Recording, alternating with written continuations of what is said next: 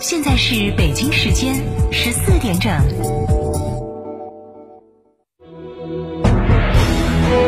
成都的声音，FM 九九点八，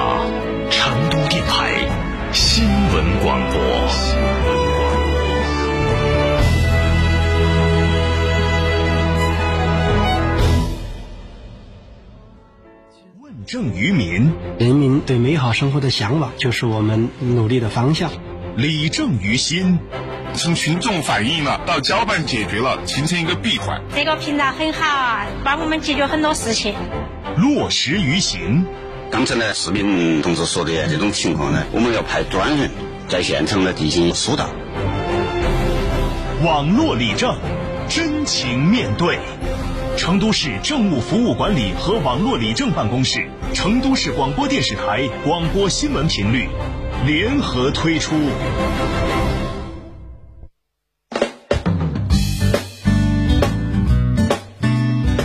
周五下午的十四点零一分，欢迎朋友们继续锁定在 FM 九九点八成都新闻广播。此时此刻，您收听收看到的是由 FM 九九点八成都新闻广播联合成都市政务服务管理和网络理政办公室联合打造的网络理政真情面对特别直播节目。各位下午好，我是李兰。各位下午好，我是王威哈。网络理政真情面对，让我们关注近期成都网络理政社会诉求平台上市民网友朋友最关注的，让我们与相关部门单位交流讨论市民朋友最想讨论和获知的热点身边事。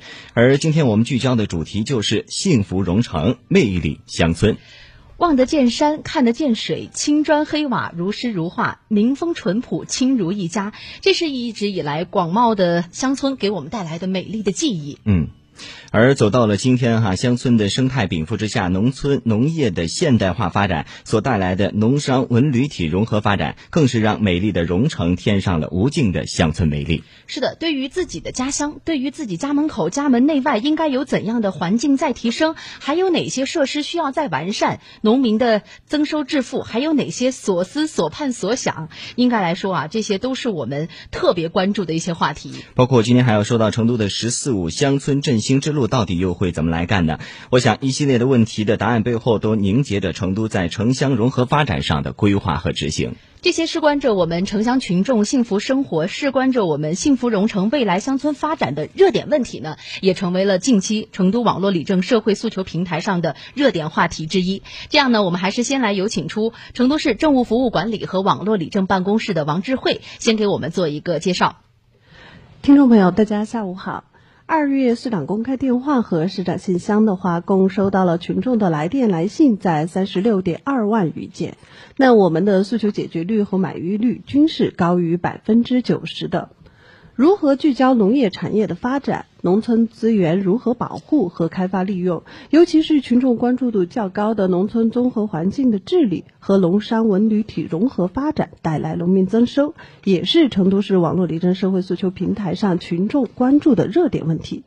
那么今天呢，我们就邀请了相关的职能部门以及部分的区市县和乡镇来到我们的演播厅呢，为大家解答这些的疑虑。嗯，谢谢大家。是，那结合我们市民网友的疑问，包括我们社会的关注，本月我们网络理政真情面对的主题直播，就一起来聊一聊幸福蓉城如何来进一步做优魅力乡村。今天我们直播间哈讨论到我们社呃话题的嘉宾也是来自方方面面，我们来为大家重点做一个介绍。一直在说哈，今年我们的主题瞄准的是魅力乡村，最直接的职能部门就是成都市农业农村局的嘉宾了。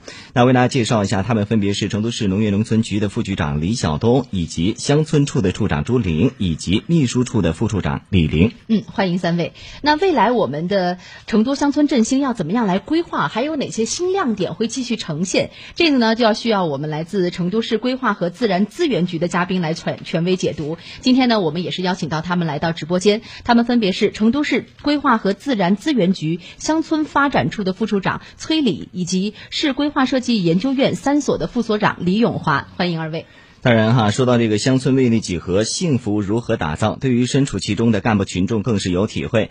那今天来到直播间的还有来自成都部分区市县的代表，他们分别是郫都区农业农村和林业局的副局长于文正，郫都区农林局乡村振兴与农村改革科科长张叶凡，以及郫都区德源街道办主任吴光荣。嗯，还有来自我们崇州的两位嘉宾，崇州市农业农村局的副局长张顺阳，以及白头镇的副镇长张科。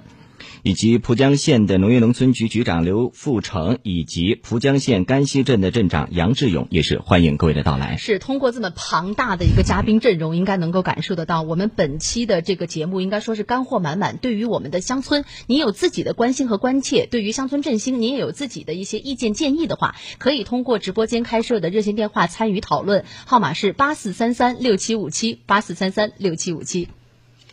好，继续来关注一下。其实，在本月初，哈市委就召开了农村工作会，这也吹响了全市“十四五”期间实施乡村振兴推进的城乡融合发展的号角，目标指向也非常的明确。从收入来讲，这力争到“十四五”末，全市农村居民人均可支配收入要突破四万元，呃，城乡居民的收入比要缩小到一点八比一以内。应该说，大美的这个农村大美公园形成形态已经成型成势，在全面。推进乡村振兴中是走在了前列，起到了示范作用。那么从这个目标当中，我们看到了三个重点和关键点，那就是农民的增收、农村的治理，还有农业的发展。是关于这些发展点呢，我们首先这些关键点要请我们成都市农业农村局的嘉宾，首先来给我们做一个介绍吧。首先说到这个增收，今年我们成都的幸福美好十大工程当中的首个工程，位居首位的就是收入水平的一个提升。那也结合我们成都的乡村振兴发展实际，对于我们的农村居民、我们的农民朋友，要提高这个可支配收入水平，要缩小和城乡之间的差距。我们的现实基础怎么样？未来要通过哪些渠道、办法来真正的达到这个目标呢？我们要请到的是成都市农业农村局的副局长李晓东，请李局长先跟我们分享一下。好的，呃，听众朋友们，大家下午好。这个二零二零年呢，我们全市农业农村战线，这个通过上下共同努力，克服疫情的影响，全市的农村农居民人均可支配收入达到了两万六千四百三十二元，同比呢增长了百分之八点五。这个为有效的实施幸福美好十大工程呢，促进农民的收入提升。我们将采取以下这个措施：一是就是盘活我们农村的资产资源，提升农民的财产性的收入。这里重点是深化我们农村集体产权制度改革为重点，推进集体的资源变资产、资金变股金、农民变股东，来提高他们的呃财产性收入。这主要有以下这些方面：一是要深化我们的土地制度的改革，进一步放活我们农村的土地经营权。第二是深化集体的资产股份化的改革，这样来确定我们通过健全完善内部的治理机制，确定其市场的主体优势。嗯，这样呢是就是让我们的集体资产得到了一个发展壮大，大河流水小河马啊。嗯。三是呢要创新我们的普惠金融服务，推进我们农村产权的抵抵押融资。嗯。开办一些政治性的农民农业保险。这是一个大的方面。第二方面呢，就是要营造良好的就业创业的氛围，提高他们的工资性收入。这里面呢，主要是冲击农民工的就业创业，提高他们的工资性收入。一方面助力他们充分就业，第二呢是加强我们农民工的技能的提升培训。嗯。三是呢，加大我们农民工的创业的扶持力度啊。另外第三个方面呢，我们大力发展现代农业。嗯，来提升农民的经营性的收入。是，这里面就是要呃以农业的供给侧结构性改革为重点，促进农业的产业链、价值链、供应链的延伸。呃，一方面我们通过七个农业产业功能区这个发展来带动增收；第二是促进。